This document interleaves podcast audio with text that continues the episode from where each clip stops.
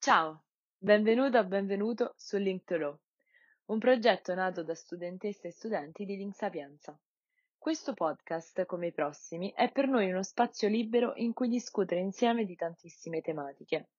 Attualità, antimafia, antifascismo, ecologia, transfemminismo ed altre.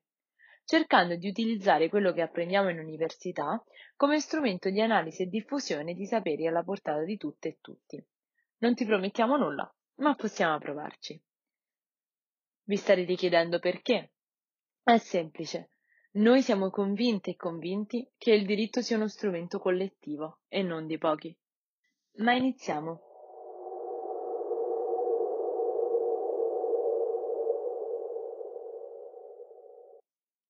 Strage di Capaci. È il 23 maggio 1992. Ci troviamo nei pressi di Capaci, sul territorio di Isola delle Femmine. Sembra una giornata come le altre e sull'autostrada A29 ci sono 3 auto blindate. All'interno di una di queste è il magistrato antimafia Giovanni Falcone e sua moglie, Francesca Morvillo, anche lei magistrata. Le altre sono le auto della scorta. Ad un certo punto un boato rimbomba fortissimo. Un'esplosione che si fa sempre più forte e si propaga. Un'esplosione tanto forte da distruggere tutto quello che c'era intorno, da far sollevare l'asfalto.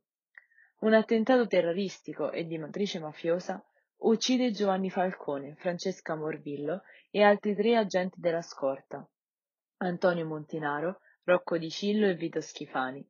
Si contano altri 23 feriti. Ma chi è il responsabile? Chi ha deciso la morte di Falcone e di chi stava con lui quel giorno? Beh, tutto fu deciso da Cosa Nostra, a seguito della sentenza di Cassazione che confermava le condanne del maxi processo. Già perché tra i giudici istruttori del processo c'erano Giovanni Falcone e Paolo Borsellino, che morirà in un altro attentato 2 mesi dopo. Il maxi processo è stato il processo alla mafia più grande della storia, con più di 460 imputati e 346 condanne. Tutto ciò anche con l'aiuto di 21 pentiti, con cui i magistrati avevano lavorato per scoprire e svelare le strutture e i crimini portati avanti da Cosa Nostra. Questo evento cambiò totalmente l'assetto e il lavoro che da quel momento la mafia siciliana aveva attuato sull'isola e su tutta l'Italia. Per essa, infatti, chi continuava il lavoro di indagine e di lotta contro la criminalità organizzata doveva morire, in modo da assicurare con la loro stessa morte più spazio alle associazioni mafiose. Si decise sulle vite di queste persone all'interno delle riunioni delle commissioni provinciali e regionali presiedute dal boss Salvatore Riina, allora latitante e arrestato nel 1993. Fu Giovanni Brusca a coordinare le operazioni. Inizialmente Falcone doveva essere ucciso con armi da fuoco, successivamente invece si decise che era meglio usare l'esplosivo, molto più forte come avvertimento ad uno Stato che doveva farsi gli affari suoi e smettere di perseguire i mafiosi, perché sennò questo era quello che accadeva. Il 19 luglio 1992 toccherà la stessa sorte a Paolo Borsellino e agli agenti della sua scorta in via D'Amelio.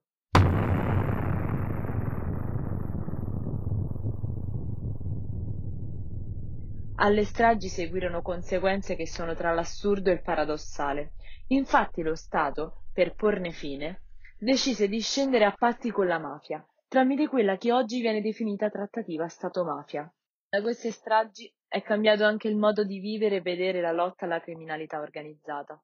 Infatti i mafiosi, convinti che dopo le stragi sarebbero stati lasciati in pace, si ritrovarono in una moltitudine di persone pronte a portare avanti il lavoro di coloro che avevano ucciso, e questa volta non più solo nelle aule dei tribunali, ma anche nelle strade, nei quartieri, nelle scuole e nelle università.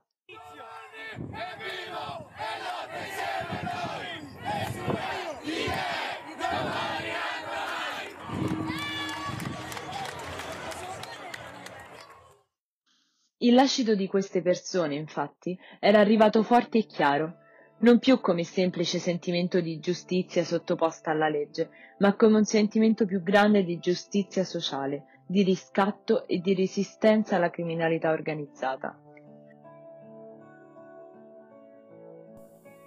Certo, oggi l'antimafia è diventata tante cose. A volte una foto, a volte un convegno, altre volte un gesto simbolico che alla fine degli applausi spesso e volentieri viene dimenticato. Ma sappiamo bene che questo non può bastare e chi aveva e ha ancora oggi deciso di abbracciare questi ideali e questa lotta realmente ha deciso di farlo in maniera sempre più evidente con la diffusione della cultura dell'antimafia, della cultura del libero accesso ai saperi e della libera informazione. Partendo infatti dalla memoria di coloro che non ci sono più, si continua una lotta che finirà solo con lo sradicamento delle organizzazioni criminali da ogni ambito e territorio, ripartendo dai diritti di tutte e tutti e dalla comprensione che le mafie, per i loro interessi, li sopprimono e li annullano. La mafia non è affatto invincibile, è un fatto umano e come tutti i fatti umani ha un inizio e avrà anche una fine.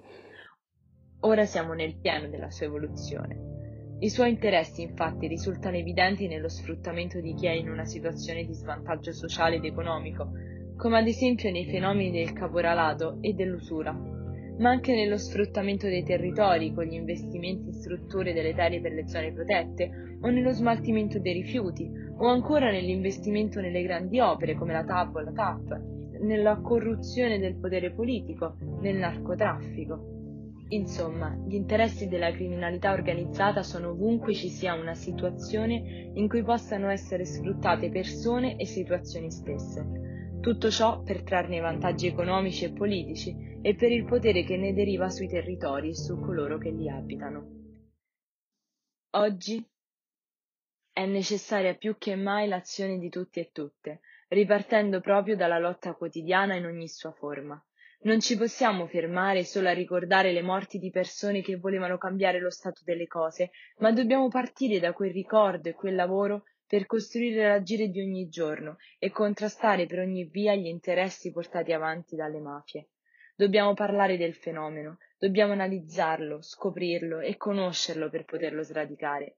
E questo non va fatto solamente nelle giornate di commemorazione di stragi e anniversari di importanti eventi della lotta antimafia.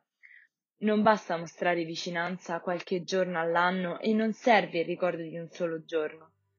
La lotta ai fenomeni mafiosi deve essere continua, deve partire dai luoghi di cultura e arrivare tra le strade, tra le persone. Ognuno di noi è responsabile e direttamente coinvolto in questa battaglia collettiva per la libertà e il benessere di tutte e tutti.